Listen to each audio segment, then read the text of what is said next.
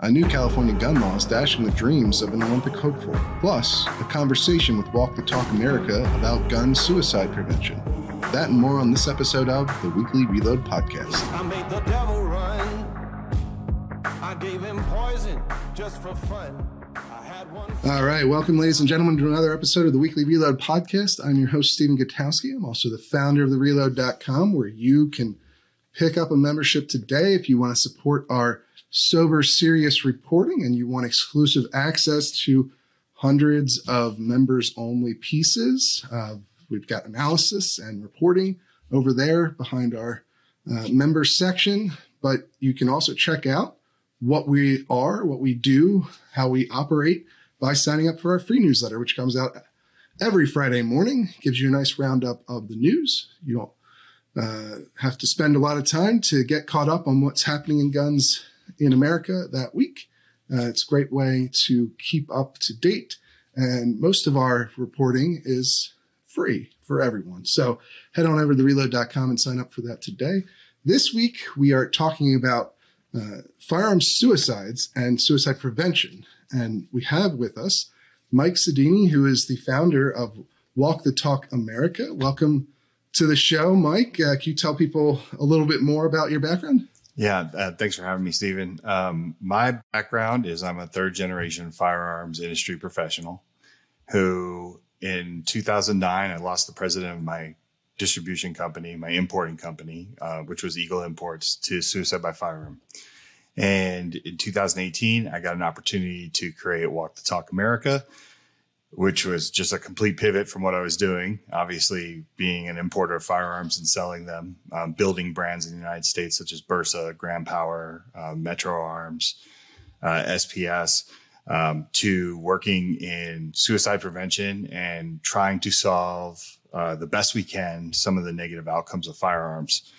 Um, 2018 is when I started that. Here we are, like four years later, and it's uh, it's I could never imagine that I'd be here now working in this space.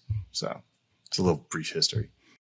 Yeah, yeah, absolutely. And this is uh, obviously an extremely important topic.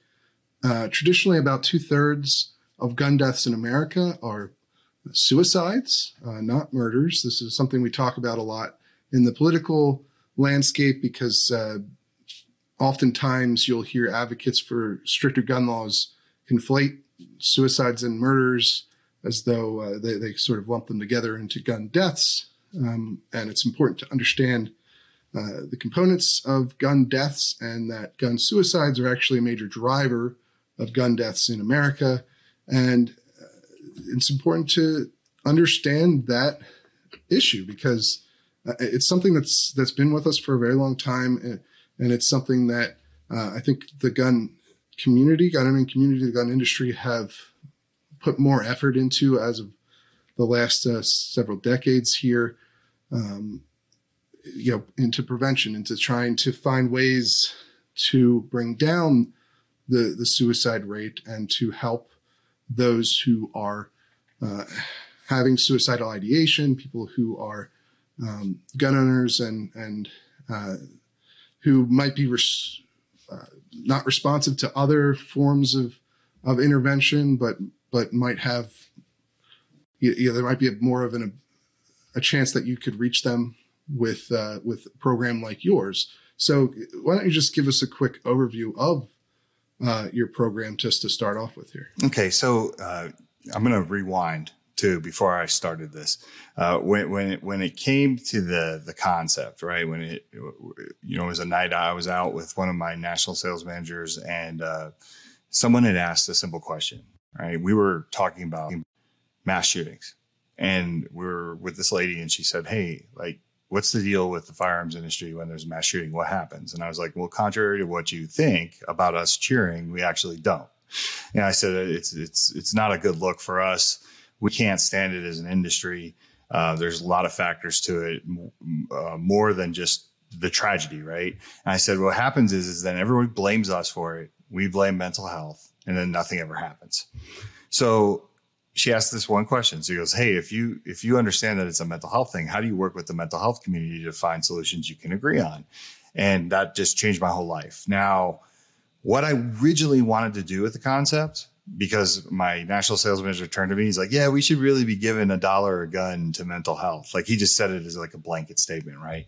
So I originally just wanted to throw money at the situation. I thought, well, here's a cool concept. What if I were to get like Ruger and I was to go Arms Armscor and Hi-Point and all these companies that I had relationships with that being in the firearms industry?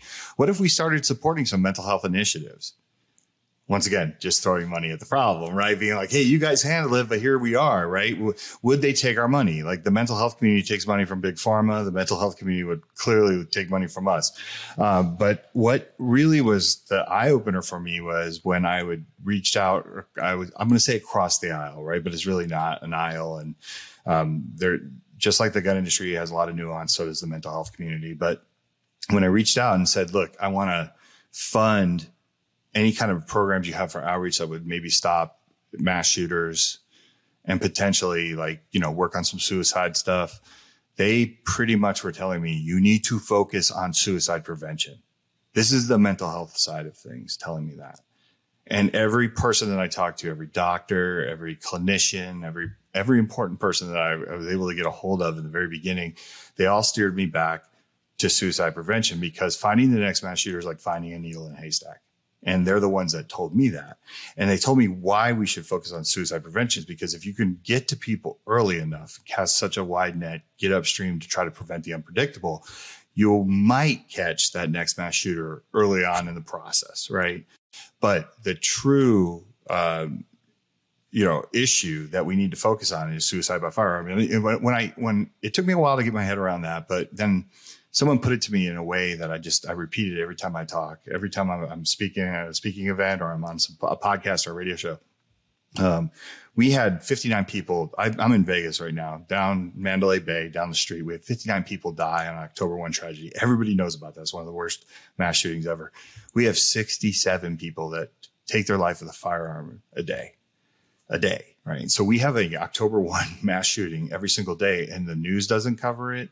Um, you know, people that have bad intentions when it comes to firearms and maybe anti-gun, they like to lump that number in in total gun deaths, like you had mentioned earlier. Um, and and really, when you do that, the focus goes away from the real problem. So what we look for is root cause mitigation.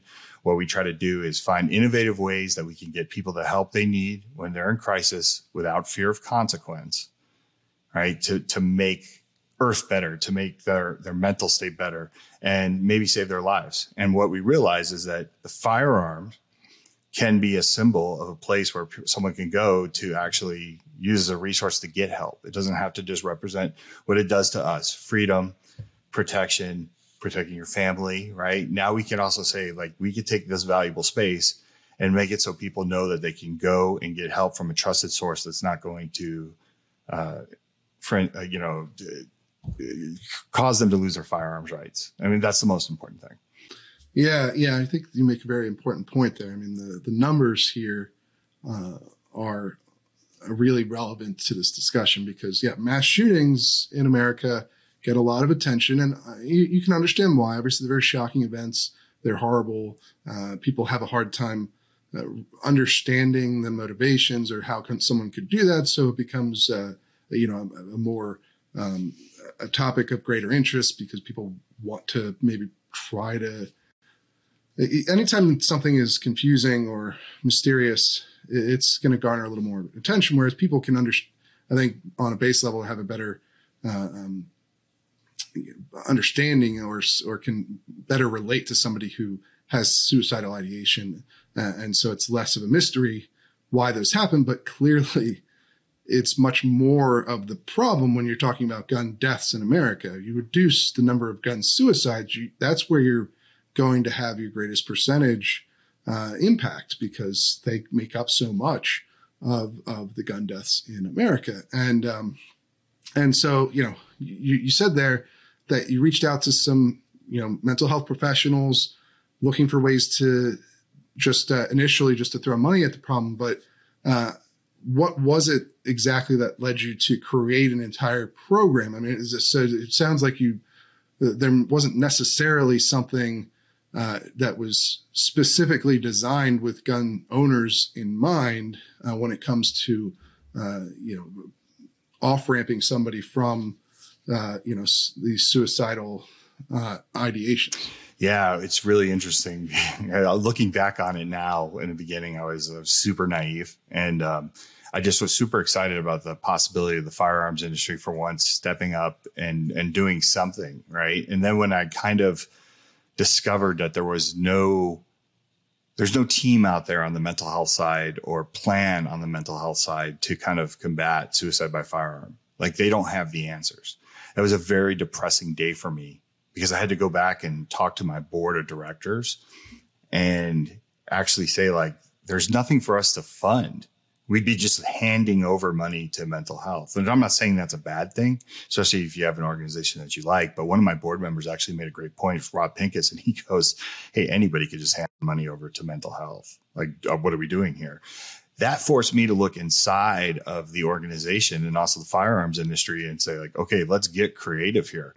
Um, what can we do to to uh, get people the help they need but maybe we have to come up with the programs. Maybe the mental health side has has the tools and the resources right? So one of the very first things i did was i created the uh, the mental health flyer the screenings right? So i started putting them in the boxes of my firearms just to see how it would go. I wanted to see how customers react to it. I wanted to see how the industry would react to it right? I didn't know if nssf or nra would be like mike what are you doing? Right? Um, so the this this mental health screening flyer leads to 13 different uh, categories of mental health screens. You don't have to be in crisis to take a screening. Go on there. It's free and anonymous. I thought that's perfect. Right now, this is something that Mental Health America had already offered to the world. Um, you know, my thing was let's just take it a step further and directly send it to gun owners. Um, that's what my thinking was in the box, putting it in the firearms box. So you can go there, you check yourself out. And then depending on where you fall, like for example, there's a screening for anxiety, there's one for depression, there's one for substance abuse.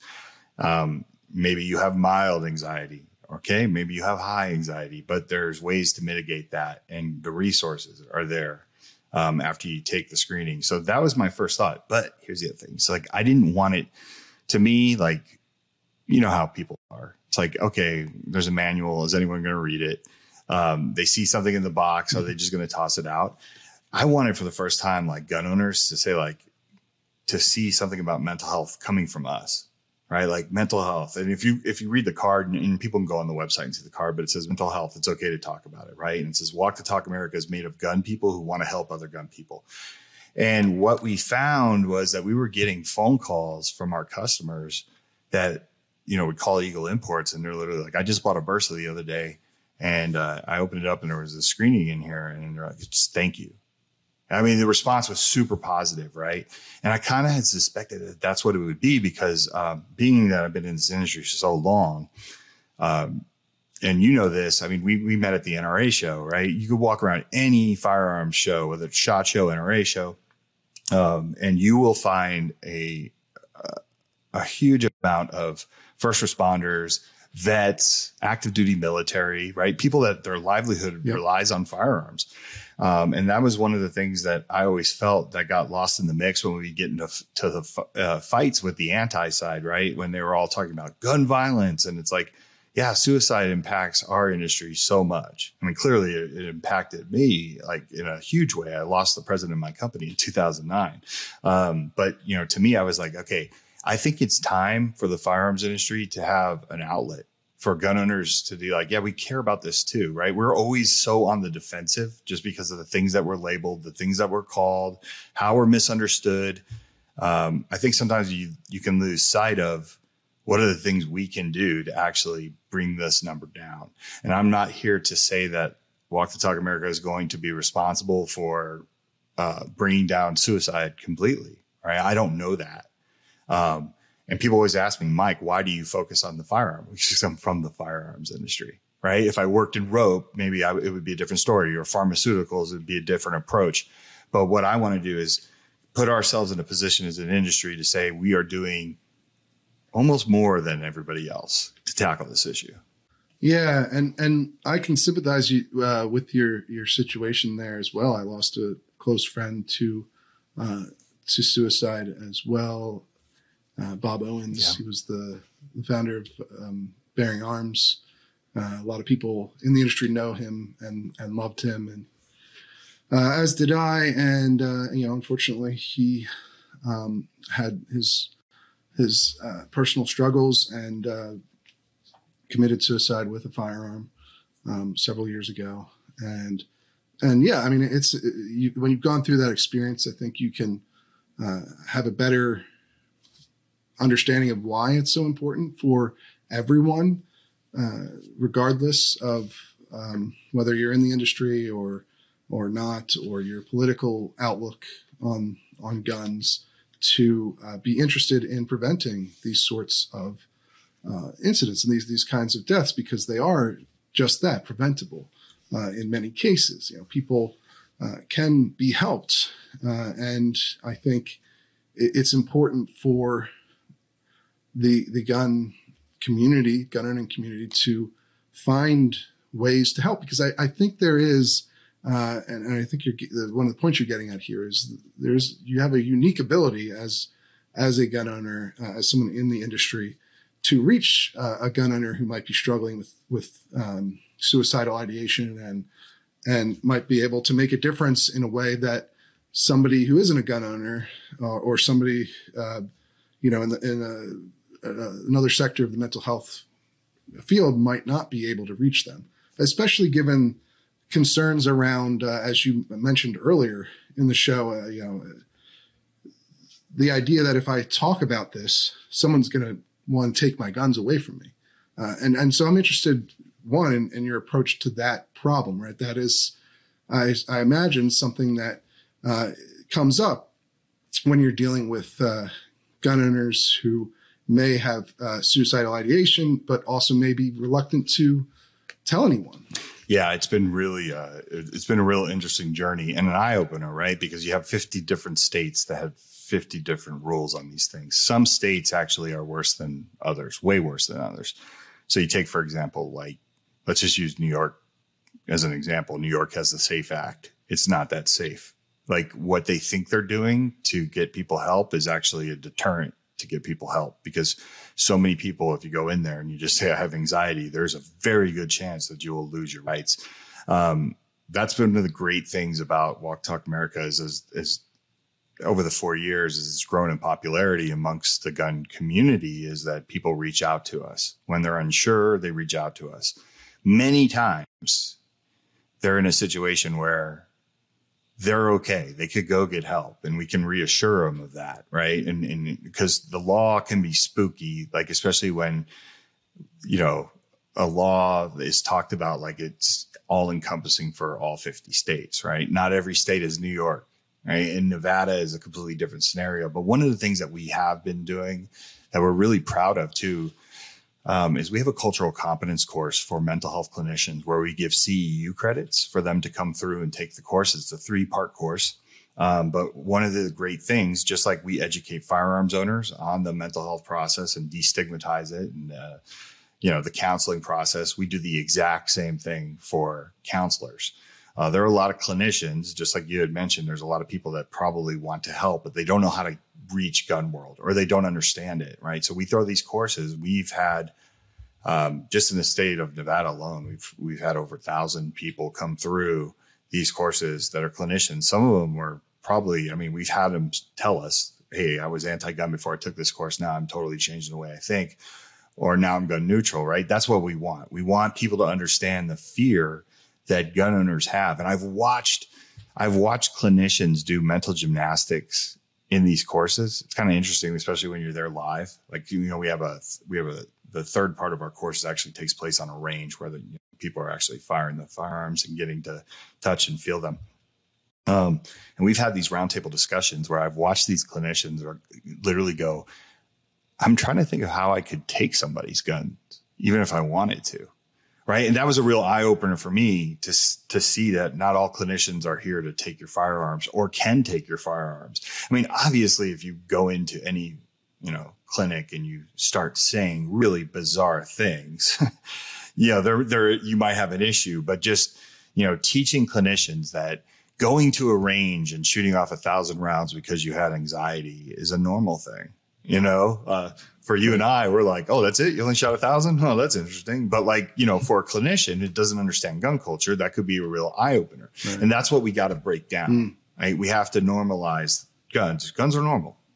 People use them in everyday life. Right. Right. So Yes, guns are normal, and normal people use guns, as uh, Professor David Yamane uh, likes to say. Uh, we, we had him on the show a little while back, but yeah, I think that's a really good point. You know, the, about the not just educating gun owners, but also educating mental health professionals in gun culture, or or you know the basics of gun ownership and uh, what is a uh, a warning sign and what's not. Because you're right, yeah. I mean, uh, it's a, it's a lot like uh, media coverage, right? When you you hear about uh, someone having an arsenal, Right. and usually it's like they had a couple guns and a couple hundred rounds of ammunition, which is really not abnormal whatsoever um, in in gun ownership terms. But uh, to somebody who doesn't know anything about firearms, certainly I'm sure sounds like a lot of rounds, and uh, and, so yeah, going to the range and shooting a couple hundred rounds of ammunition is is not something I think most gun owners would look at as out of the ordinary whatsoever.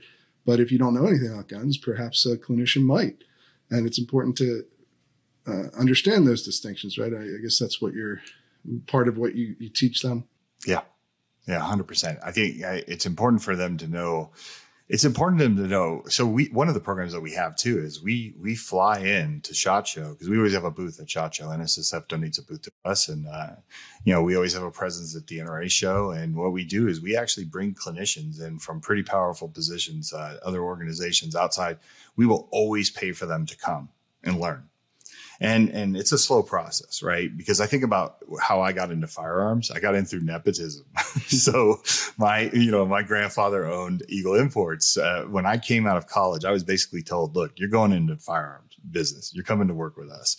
And uh, it, it- it's a blessing trust me. I, I would rather there's no other way i'd want to do it. But um, for me because they didn't you know being from new jersey me growing up in california and jersey I wasn't around firearms. I didn't grow up around them. So I, all the things I learned was being immersed in the firearms community.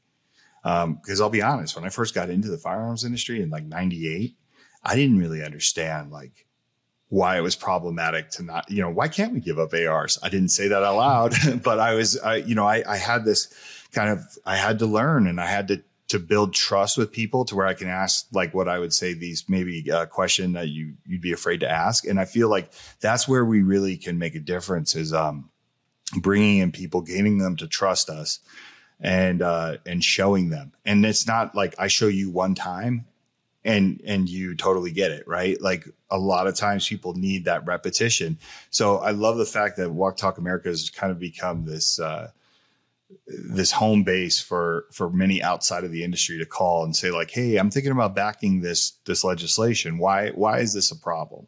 Explain it to me again. I know you explained it to me one time before but i've completely forgot right? And then i could take them and walk them through why this ban um, is not going to do anything or what kind of problem it's going to cause amongst the 2a crowd right um, our worlds, the world that you and I walk in, is completely different than most, right? I don't know how many times you've probably seen statistics.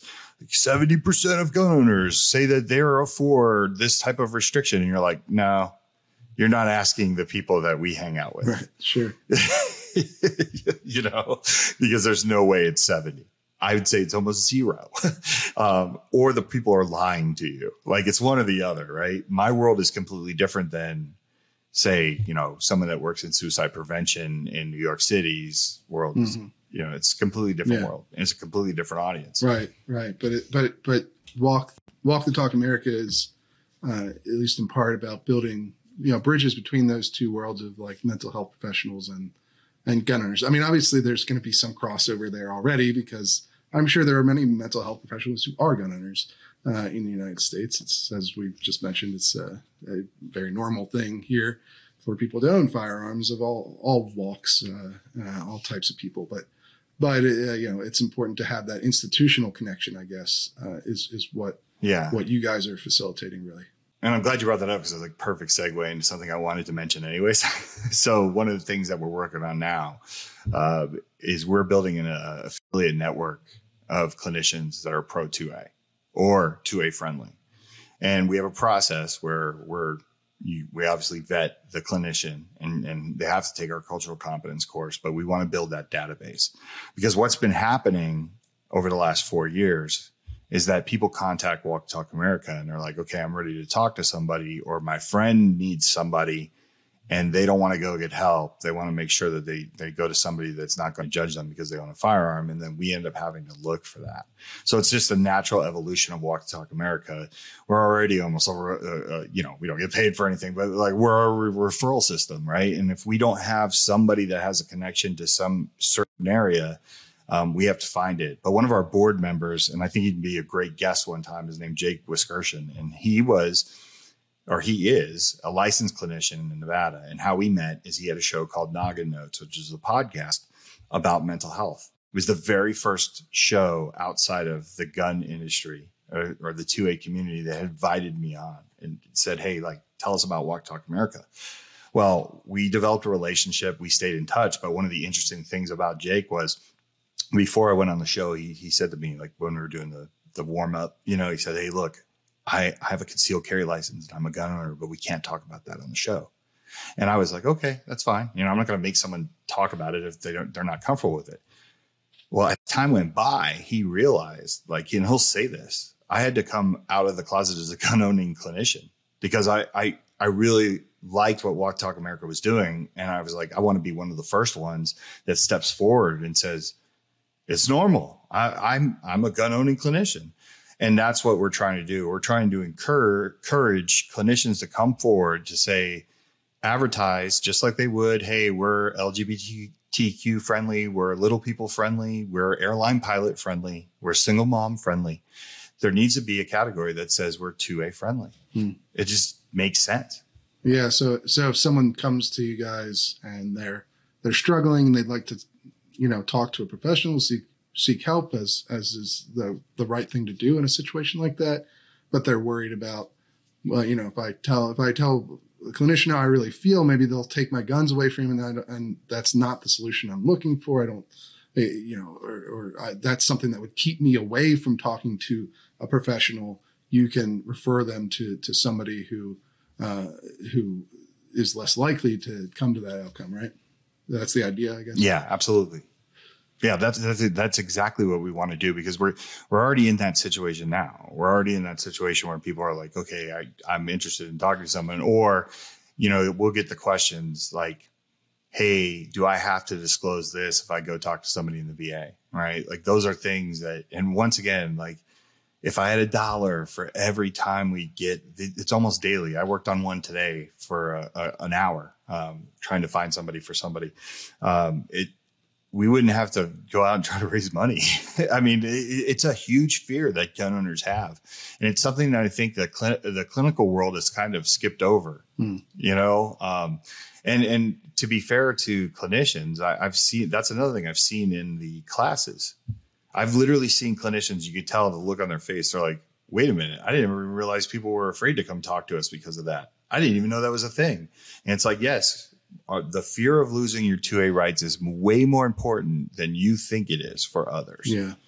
Um, and they need to understand that. Yeah, I, I think that's um, that's something that doesn't get discussed as much as it should in these sorts of conversations about uh, you know uh, gun suicides because it is a huge factor and um, you know it's it's one of the top criticisms of of something like uh, you know red flag laws where uh, one of the one of the things they're most commonly used for is is uh, people who have suicidal ideation to take their guns away from them. Um, and it's also one of the top criticisms of the those sorts of laws that they people might not seek out help because of that is a real possibility for uh, one of the outcomes. And and you know and, and beyond just the the rights aspect to it. If there's also an embarrassment aspect to it. Uh, I think for for a lot of people, right, that you'll hear like if somebody if you have your home, the police come to your home and take away your guns, uh, you know that that that could help prevent uh, suicides. I don't want to I don't want to discount that as as a having a practical positive effect, but it could also have a negative effect on your mental health if it's not done properly. You know what I mean? Like Uh, and then you have other statutes as well, as, as you were alluding to earlier, where, uh, you know, if you want to have someone else hold your guns for uh, safekeeping when you're having, uh, you know, mental health struggles and you don't want the guns, you, you've actively decided you don't want them around you during that time, which can, can again be a very healthy decision to make. Um, some statutes can actually hinder that process as well, right? Yeah, you look at things like transfer laws. You know, I always talk about when I when I especially when I'm talking to people in the mental health community. You don't want to create unintentional uh, uh, consequences to to these things that you think are helping, right? And I've actually seen where I've talked about transfer laws, and especially like in the state I'm in right now, Nevada. If you came over to my house and you were just like, "Well, you don't look like you're doing so well. Like, why don't I just remove the firearm?"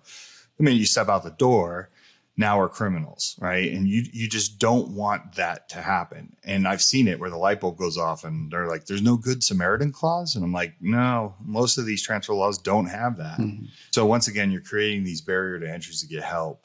Um, you know, for me, anytime you can create time and space between someone and their firearm, because every crisis is temporary, I think that's a good thing. You want to encourage that right? You want to encourage people to be able to go and drop their firearm off if they're doing. I mean, let's let's not even say it's crisis. Let's just say, uh, let's say I'm taking a medication and one of the side effects is suicidal thoughts, right? And I'm I'm a responsible gun owner. I got kids in the house. I I say, okay, you know, for the next 30 days, I'm going to watch where my head's at while I'm taking these pills. But in the meantime, just better not have it in the house. Now I get it. A lot of your listeners might be like, why would you do that? You're jeopardizing your safety. But you got to address the problem that's right in front of you, mm-hmm. and, and right, right then and there, it's your headspace. Right, you don't want to add to the numbers of negative outcomes because of something, and um, I think that if we have more opportunities, and this is what I keep trying to bang on the, the the door of the mental health community to say, like, let's not create these barriers to entry. Let's be inviting to let people police themselves or each other in the community. You know, um, let's not punish somebody because you know Stephen went out and got Mike's guns out of the house while he's going through his divorce. You know, this is all temporary. This will all pass, and that's what you got to do is create time and space. And and yes, there are so many more deadlier ways. Like if you stand in front of a train, that's a pretty much guarantee you're a. Or jumping off like the Golden Gate Bridge, those are those, yeah, those exist. But we're talking about something that is readily accessible right then and there yeah, and, um, and to be fair, know. is the most common uh, yes. means for committing suicide in the United States. It's it's not as though this is a rare uh, way that people commit suicide. Just to be, you know, that that's just reality of of uh, America, and and um, you know that uh, no need to, you know, we don't need to to pretend it's not because that doesn't help anyone either.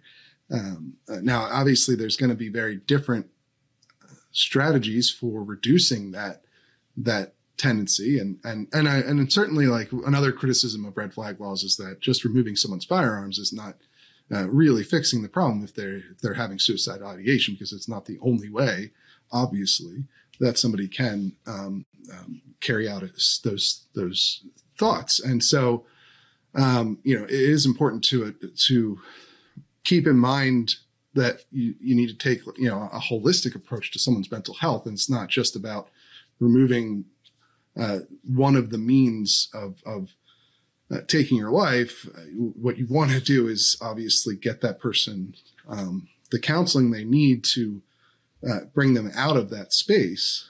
Um, and but it is like you said important to keep in mind that while they're in that headspace uh, it, it, probably is better for mo- for many people um, to have to not be around firearms, uh, to be able to, with their consent, um, and in perhaps in extreme cons- cases without their consent, uh, you know that's obviously always going to be controversial. But but uh, in cases where, where they consent, they, they should have options to to have uh, their firearms removed temporarily, you know, so, stored with a friend stored, uh, you know, in a lockbox uh, somewhere they trust. I know there's there's some programs that that will do that actually uh, as well, but but uh, you know I, I, think it's important to be realistic about this conversation because it doesn't help anyone to just pretend like um,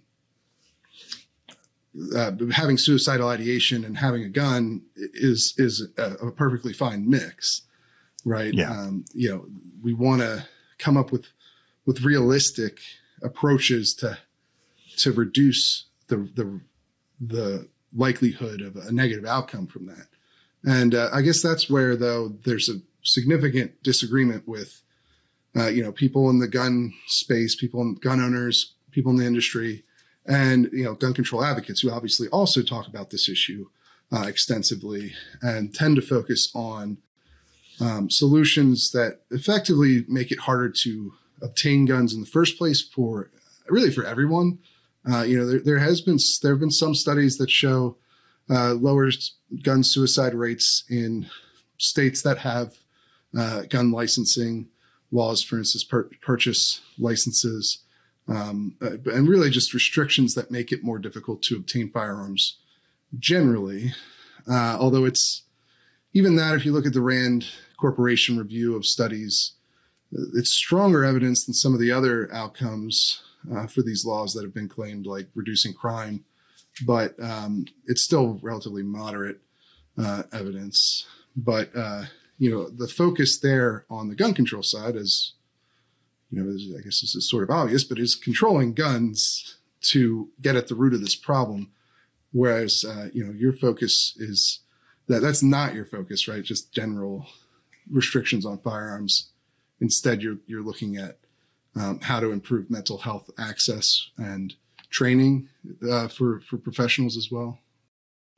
Yeah, I think that there's a, you know, we, I'm going to circle back to red flag laws. Mm-hmm. Um, I think gun owners are a little smarter than that, right? They look at the red flag laws and they go, You're going to take my firearm, but you're not going to take the rope out of my house. You're not going to take the medication. You're not going to drain the pool. You're not going to take the door off the garage, right? You're not even going to take my car away, which is a way I could also do something tragic. Mm-hmm. Um, and I think that that's the worst part about the red flag laws is they're very insincere. And then the path to rights restriction is very difficult so it's easy to take them, but then getting them back is is a whole different ballgame, and, and in many cases can take over a year.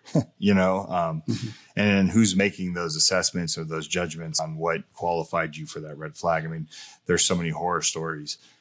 We don't want to do anything that controls. Uh, we don't want to tell anybody what to do. Uh, we feel like if you give people the options to make the decisions, to find the help they need, they're going to take advantage of that as long as they know it's okay. At least most of the gun owners that I interact with or come through the website. Um, I think it just needs to be readily available and it needs to come from a trusted source, right? Um, people always say like, uh, what, what's the, you know, I was, I was meeting with the VA last week and I said, you know, gun shops is where many people go. I used to call it the white man's barbershop back in the day when I first started in the gun industry. Now it's everybody's barbershop, right? Because right. you have all these like amazing demographics that are coming up and getting into firearms. If anyone ever goes to a gun shop, you know, you walk in and there could be eight people in there that have no intention of buying anything, but they're just there to hang out and talk to the guys behind the counter or sure. talk to each other. Right. Yeah, I do that too. So, honestly. yeah, right. I mean, we've all done it. Um, you know, for me, like that's where the good information needs to be passed. That's where we people need to find the resources, right? Like I, if I buy a box, uh, and this is a plug, obviously for arms Armscor, but this is an important. This ties into what we're saying. If I buy, you know, some Armscor ammunition, and they have the get a free and anonymous mental health screening at wtta.org forward slash love, which is our mental health screenings um, I'm going to trust that that Armscor is not going to get me in trouble. Like they're not going to try to get my gun taken right. away. They're going to pass good information that's going to help me, and and the resources on there that direct me to are going to actually be beneficial. So that that's that's what we want to do. We don't want to we don't want to create any unintentional consequences you mm-hmm. know, to to stop people from getting help. We want to get people help, and we want to get people help early. You know, not at stage four. Like I want people to be on top of it. Mm. Um, and I think the gun industry can do that. I think we can get to where the alcohol industry got with DUIs, you know, because nobody's blaming Johnnie Walker for any tragic event, like when someone gets behind the wheel and does something stupid. We can get there. We don't have to be the tobacco industry, you know, where they ended up forcing us to do stuff. We can do it. Um, and then at the same time, we can fight just as hard for our Second Amendment rights. Hmm. Uh, so Yeah. So, I mean, at the, I think the bottom line, it sounds to me like, uh, you know, what, what you guys are doing is attempting to build trust with those who are struggling uh, in ways that isn't really possible for someone outside of the gun owning community or the gun industry to to do really um, and, and, that's that's a big key to to perhaps um, reaching those people because you know like like we said there there are reasons why they might not trust uh, you know any clinician they walk into off the street you know or they you know the the mental health professional they googled or whatever they might not fully trust that person and they have these concerns that non-gun owners might not have right uh, about going to visit uh, you know someone to talk about their mental health struggles. And uh, so that you know you guys are are filling a role that um, I mean seems very important to me uh, to make people understand that there there are options and that that the you know the concerns they have may be legitimate uh, uh, you know about why they don't speak out but there are there are ways to mitigate those concerns, right? Yeah, it's 100%. And just to put a stamp on everything you said, which is totally accurate, it, it's also, I love, I was a big, when I owned Eagle Imports, I, I couldn't stand it when employees would come to me and point out problems without offering a solution. It, it could have been a silly solution. I just needed a solution attached to, hey, I see this problem because everybody could see those problems. And one of the things that I love about this too is that I love that, and no one's asking. I mean, no, I, I, guess people outside of the gun industry would ask us to do something, but no one's expecting it from us, right? So I love going into these rooms and showing them what we do as the firearms community to address these issue issues, and watch the look on a lot of faces, right? Because they're like, "Oh my god, like." You got this card. This card's going into the boxes of firearms, and there's firearms companies stepping up and doing this and supporting that I love that, right? And I think that's how we win. I know, you know, they're on the the the, the forefront, on the front line, the battle uh, with you know those that are pro 2A and those are against it or want to change it. Um, that's that's a hardcore fight, right? What I think we're doing here is laying like a foundation, and we're kind of slowly changing a belief system that others had of us, and I'm okay with that you know what I mean? Like I need I need the guy next to me who's like pry for my dead hands. Like I, I totally do. But I also like being there as that other option. It's like, well, I can't talk to that guy, but I feel like I can talk to you and I like what you guys are doing. And then that creates that opportunity for us to develop a relationship.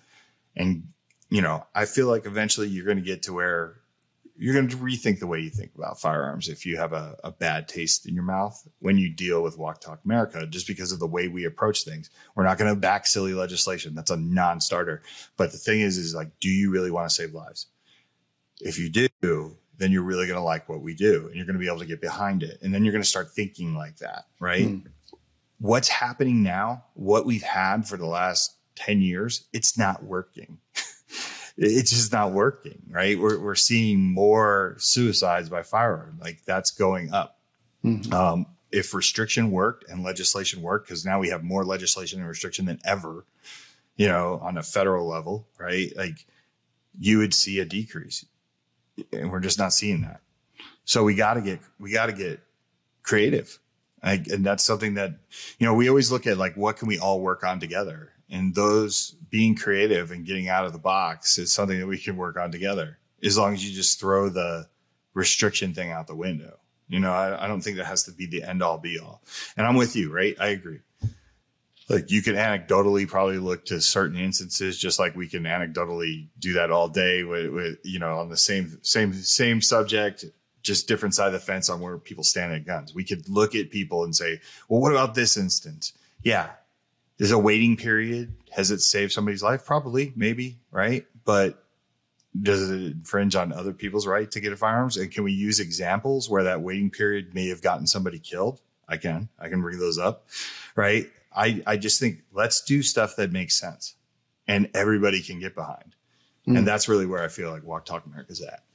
Yeah, yeah, certainly. And so, um, uh, you know, most importantly, what you're doing has potential to to save lives. Uh, I think that is the the key takeaway and and the strategies that you guys have come up with to do that. Uh, they make a lot of sense to me. I hope that they're uh, successful in in the long run. That they're going to help reduce the number of people we lose uh, to to suicides e- each year. Uh, because you know, just like you, I've personally suffered a loss uh, in that way. Somebody that I cared deeply about, um, and who didn't, you know, wasn't uh, uh, didn't realize that perhaps in in that moment. Um, uh, you know how many people cared about about him, and you know that's unfortunately something a lot of people go through, and it's important that they uh, get the help to realize how important their lives are uh, to, to those around them. And uh, and so, speaking of that, how can people reach out uh, who might be in uh, a crisis, or even just somebody who wants to, you know, get get on the the track to to mental health, to better mental health, you know, long term. Um, you know, as you've spoken about here, you don't have to wait until you're in crisis to to take advantage of these resources. Uh, what's the best way for somebody to to reach out to you guys? So you can go to WTTA.org, or you can go if you want to take a screening, which I recommend people do. I, I tell my friends all the time. I, my daughter, I told my own daughter to do it one time, and it changed her life because she found out she only had mild anxiety. Right, like it made her feel so much better, and then she had a totally different mind frame of how she felt about her anxiety. So I tell people all the time: go to WTTA.org forward slash love take a screening. You don't have to be in crisis for it. Um, if you want to find us on social media, it's at Walk the Talk US. We're on Instagram, Twitter, and Facebook, and we're we're pretty responsive. So if you have a question or you want to get a hold of us, you can either do it through the website or you can do it through social media. Um, and besides that, we we do have a podcast, the Guns and Mental Health podcast, where we tackle uh, subjects that are are are kind of out of the box. Right? We'll have uh, mass shooting survivors on. We'll have people that uh, use their firearm in defensive situations, paramedics, first responders. Um, you know, we even had Tupac's bodyguard's wife on, and and like just to give you an example of, of how interesting that story was. Um, after Tupac died, his bodyguard basically walked around the world, you know, with the weight of the world on his shoulders because in his world, you know, it was on his watch that Tupac was shot and killed um, a lot of people don't think about you know you talk about the trauma bomb that goes off right? When bob and, and bill like uh, per, my, my friend the trauma bomb that went off was was horrific. And he ended up taking his life with a firearm because he wouldn't go get help because he was a bodyguard and he didn't want to lose his right. He was an ex-marine and didn't want to lose any of his rights. He ended up taking his life. Uh, we had his wife on the show and she was able to talk about what it's like to live with somebody who you can't help because they're afraid right? Like so we we have all these different outlets for people to learn stories and educate themselves. So wtta.org i know i got a little long-winded there but you know you, you can go no it's important for people to hear. Yeah so. absolutely. Uh, but we appreciate you coming on the show and we'll have to have you on again soon. No no i appreciate you. Thank you for having me all right, ladies and gentlemen, welcome to the weekly news segment. I'm here, of course, with Reload founder Stephen Gutowski. How are you, Steve? I'm doing all right. How are you, Jake? I'm, I'm doing pretty good. Um, you got a interesting piece on the site this week, uh, a feature about this promising young shooter out in California who's uh, facing some some difficulties because of a recently passed gun law um, that has had the unintended consequence, or or perhaps intended, depending on who you ask, of kind of dampening her progress in, in shooting sports. If you want to tell us a little bit about what you what you found. Yeah, so we've got a story about Lola Fitzgerald, who's a 16 year old uh, champion shooter. She's she does uh, skeet and trap shooting out in California, and she's won uh, a number of titles in the state and outside the state. And, and her her father Jay said she's consistently ranked in the top 10 uh, female youth shooters in, in the country. So she's she's this great prospect. She's got a lot of uh, potential moving forward in her uh, in her life. She wants to become an Olympic shooter someday, like uh, six-time Olympian Kim Rhode, who is uh, the um, only American, the only summer Olympian to have medaled in six consecutive Olympic games. So she's she's rather accomplished. Three three golds, uh, a silver, and three uh, two bronze medals for for Kim Rhodian. So that's who Lola Fitzgerald wants to be like. But unfortunately, yeah, AB two five seven one is this new res- restriction on advertising to um, minors, anyone under the age of eighteen, uh, about firearms.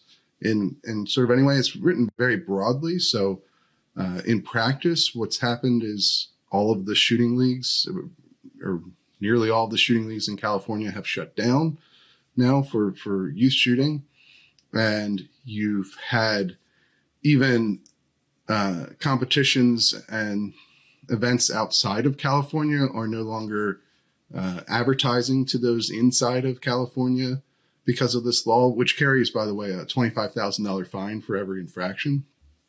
Um, and so people are very concerned about where this this is headed, and it's effectively shut out Lola from the shooting sports uh, altogether right now, and it's basically crushing her dream to become an Olympic shooter.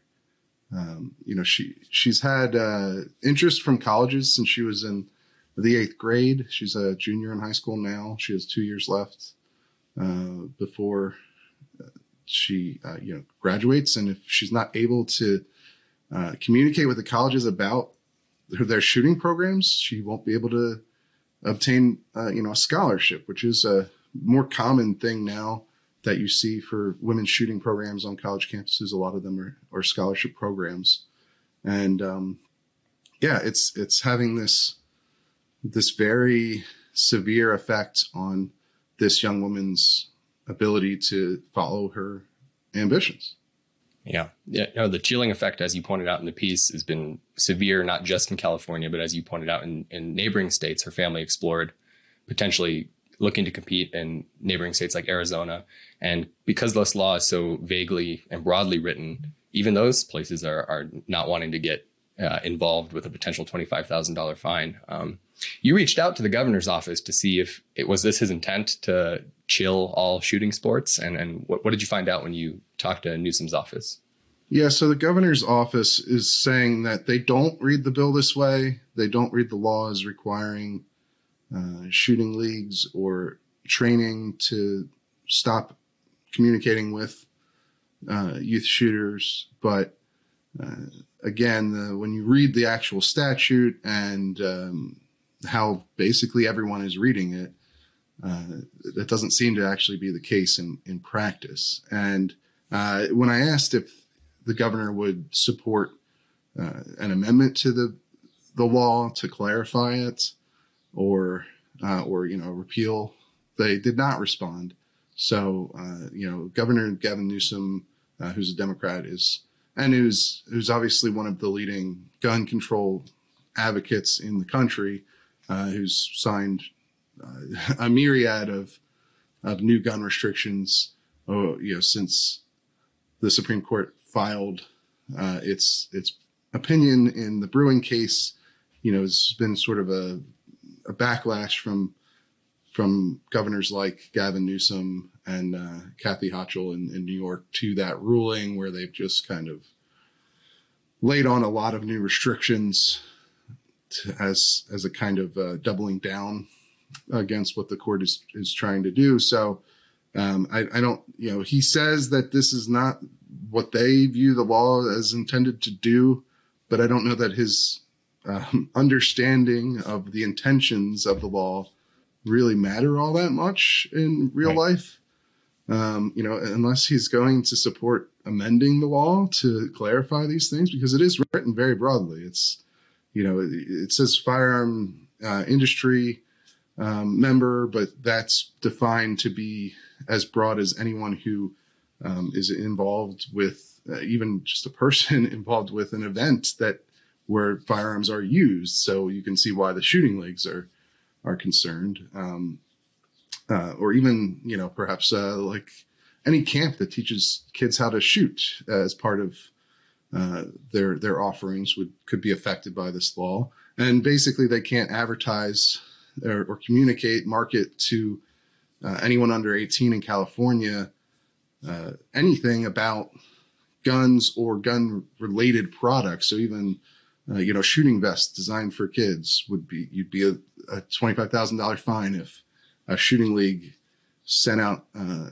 uh, any sort of communication with an eighteen year old or anyone under eighteen that talks about you know any equipment that they might want to use, and so you know it's extremely broad and it, it applies to anyone who's trying to communicate to anyone under 18 in California. So it's it's goes beyond groups that are based in California to anyone Right. who is uh, whose messaging is entering into California. That's why you've seen some shooting leagues shut down, uh, basically block their websites from uh, California residents. And so, uh, you know, whatever the governor might say he understands the law to be, what it actually is in practice is pretty clear at this point. There's really not much. Uh, you, you, uh, I suppose he's arguing that these these groups are overreacting, but I mean that's a twenty five thousand dollar fine for every infraction. So if your newsletter about your shooting league goes to a thousand kids, well, you know you're you're bankrupt real fast. I was going to say you could see why these these organizations or businesses would not be reassured by statements like that, especially when he won't commit to clarifying a clarifying amendment in the law. Um, and as you pointed out, he's expressly kind of taken up the gun issue in particular as sort of a, a culture war totem as of late, particularly Mhm. after the Bruen decision. All of this this whole advertising to minors thing kind of kicked off when he elevated this this AR-15 style 22 rifle that no one really knew about until he Yes. decided to make it a big issue the as some JR-15. evil thing. The JR-15, that's right. That the gun industry was marketing weapons of war to minors. Um, and I, you and I are pretty plugged into the gun space. Did you even were you even aware of this weapon before the governor made it a big deal? I was because I saw their booth at Shot Show and I thought, oh, that's going to be something that that uh, is going to piss off a lot of uh, Yeah, gun control. and you were right. which is which is what happened, and that's what it was designed to do. Frankly, this the gun's not anything special, really. Uh, Smith and Wesson has been making a 22 version of the AR for Right. decades, I believe now, and um, but it doesn't have that sort of provocative, uh, jokey advertising with the skull and crossbones and a pass fire. Uh, that is that that uh, the the governor of California was so upset about. Um, but of course, uh, you know, uh, of course, uh, the problem is that this law doesn't just ban those cheeky ads or whatever Right. you want to call them. Um, you know, even if you find them to be particularly uh, outrageous in uh, you know in good faith, this law does way more than ban the advertising of those guns. So, uh, and it's effectively wiped out youth shooting sports in, in California to this point. And, you know, the gun rights groups uh, all agree with this interpretation of the law. They say, you know, he, the governor can say what he wants, but it's not how the law is written. Right. And so they've, there have been groups that have sued. We- We've got, uh, the California Rifle and Pistol Association, the Second Amendment- Foundation, I believe, uh, uh, what, Cal- California Gun Foundation Rights is Foundation, also yeah. yeah, and so uh, a number of groups have already sued over this law. They're seeking a preliminary injunction on, uh, and there's a hearing on August 21st for that. Uh, they, Alan Gottlieb, the founder of the Second Amendment Foundation, told me, uh, you know, that he believes this law is is blatantly unconstitutional. That it's parallel to another law that they had challenged back in 2014 and successfully got thrown out or successfully got declared unconstitutional, which was this was there was a ban on uh, advertising by gun stores, even on their own premises. Basically, you couldn't say that you sold guns um, or the prices of them, and you know you couldn't put up signs in your windows, uh, that sort of thing, and, and that did get thrown out. Now, on, in that case, though, the law survived for about four years. It- preliminary injunction was not granted in that particular case, and the summary judgment wasn't issued until 2018. So, if that's what happens in this, that, that's one of the dangers here. Is that this law may well be declared unconstitutional, probably on First Amendment grounds more than Right. Second Amendment grounds, honestly. But um, if it takes four years, that's too late for someone like Lola because she's she's got two years left of high school. If she's not able to compete, if she's not able to talk to colleges about their scholarship programs for women's shooting sports, I mean, she's going to have a very hard time of getting a scholarship and uh, continuing to improve her skills to make the Olympic team one day. I mean, she's she's been invited to multiple Olympic uh, development camps to this point, but if she can't go to those things, if she can't compete, if she can't get coaching, it's going to be much harder for her to achieve that goal. And uh, you know that's the real danger here is that even if this law does get struck down eventually, it could be too late for someone like Lola. That's right. Yeah, we'll have to keep an eye on that preliminary injunction hearing, and of course, you can look to the reload. We'll we'll be reporting on the results of that for sure. Absolutely. Uh, but I want, we want to try something new here, a new segment, uh, just a little bit of a, a personal update, uh, just talk a little bit about uh, what we've been shooting or doing lately. Uh, sometimes I'll do this on the members newsletter. By the way, if you're not a member yet, you, can, you should consider uh, joining, and you'll get those members newsletters on Sundays. You'll get access to exclusive analysis pieces and extra reporting. Like this week, we had uh, an entire piece with Chuck Michel, who's the head of the California Rifle and Pistol Association. We talked to him about his view on what the governor is doing there and how it's he's taking this sort of overload strategy of passing a lot of questionably constitutional laws and and the gun groups are having to file cases. He said they're they're up to nearly a dozen cases, active cases right now against California gun laws. So uh, you check that out, by the way, if you're a member or, or joined today to to read it. But uh, yeah, sometimes I, I give members uh, you know personal updates on what's going on. You know, we're not reviewers. There's a lot of great places you can go online, especially on YouTube, uh, to to get gun reviews. But you know, we, we like to talk about we, we're gun owners, shooters. Um, I can I have a concealed carry license. Um, and I'm a certified firearms instructor for the NRA's basic pistol course. So, you know, I we like to talk about guns at least. Right.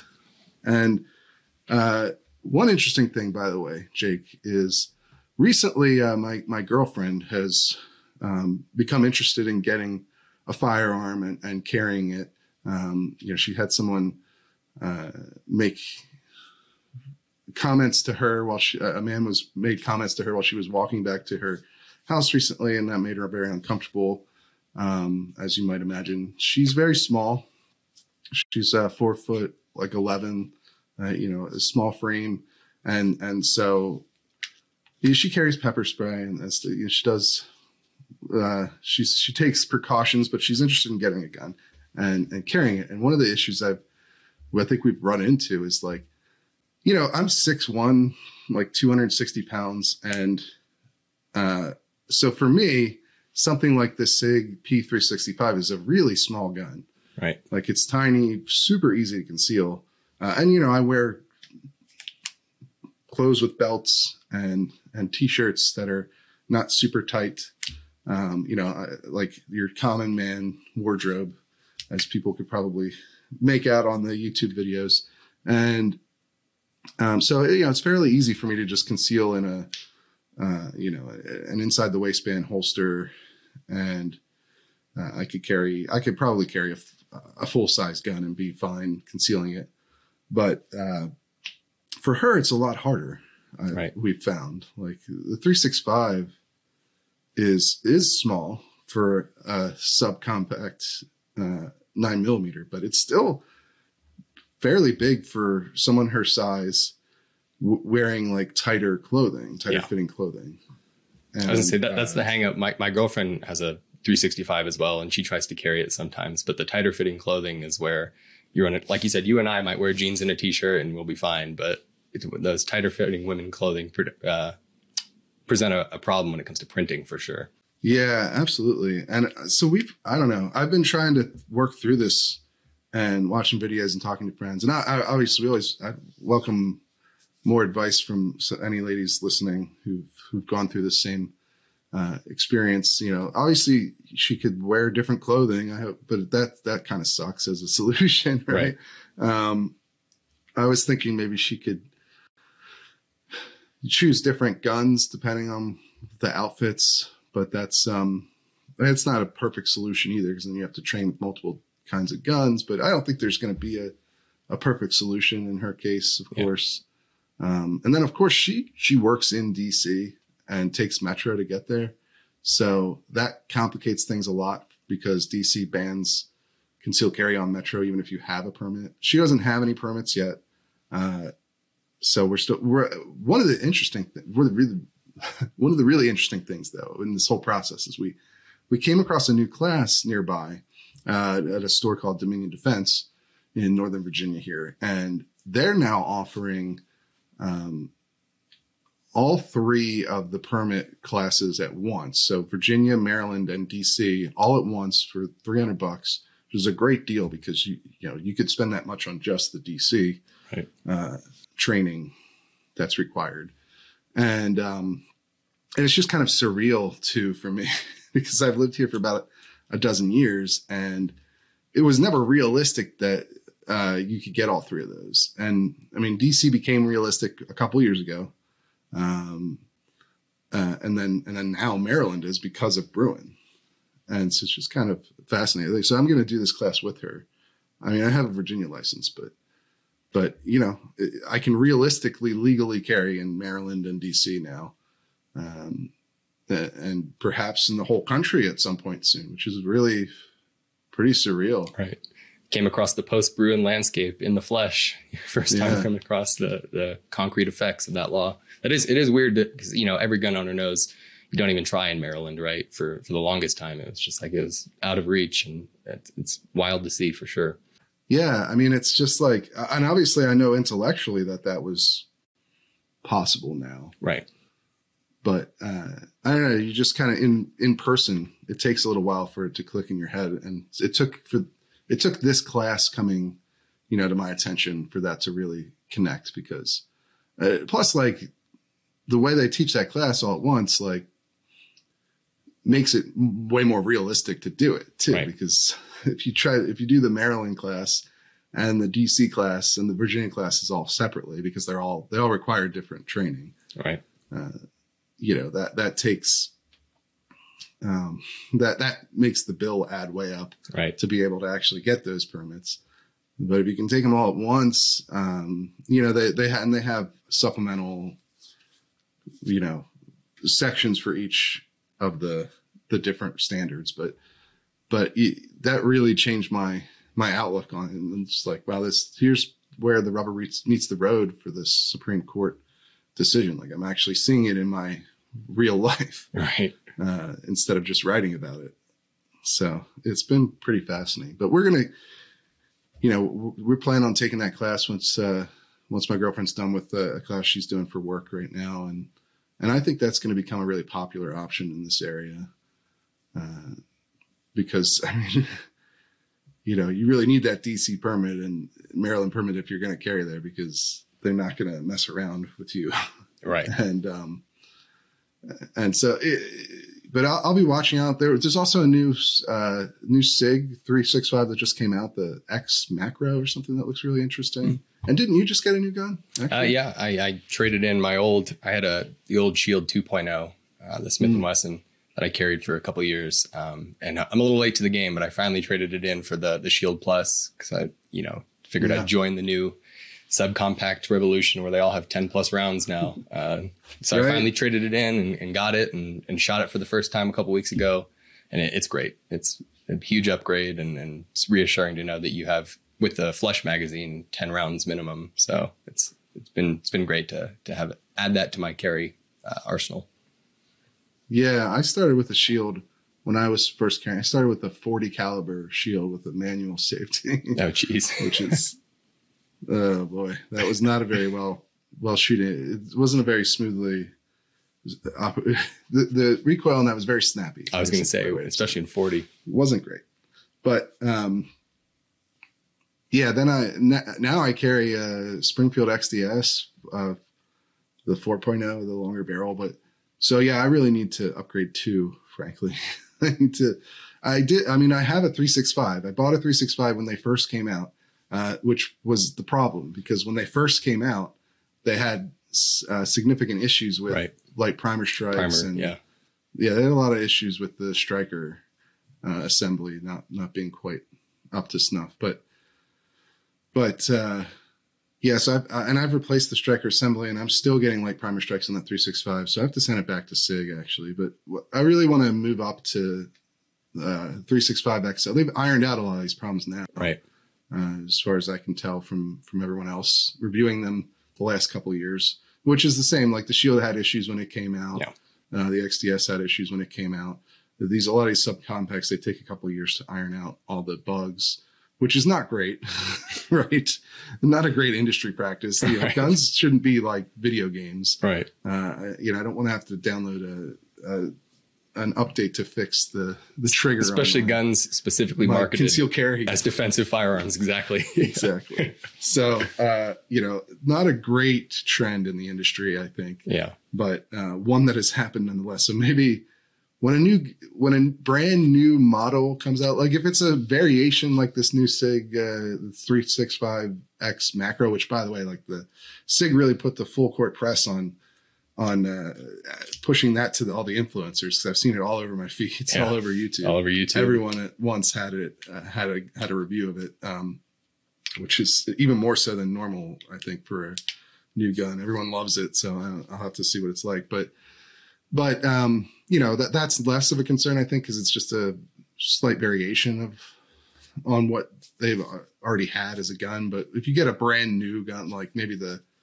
like the hellcat or something although i haven't heard the same kind of issues with hellcat so i don't know if that had any really bad problems when it first came out. But you know that that's where I get more concerned. If it's brand new model, the quality assurance and the early runs, I'm not too confident Right. It's a little shaky. anymore after these last last decade or so of gun development.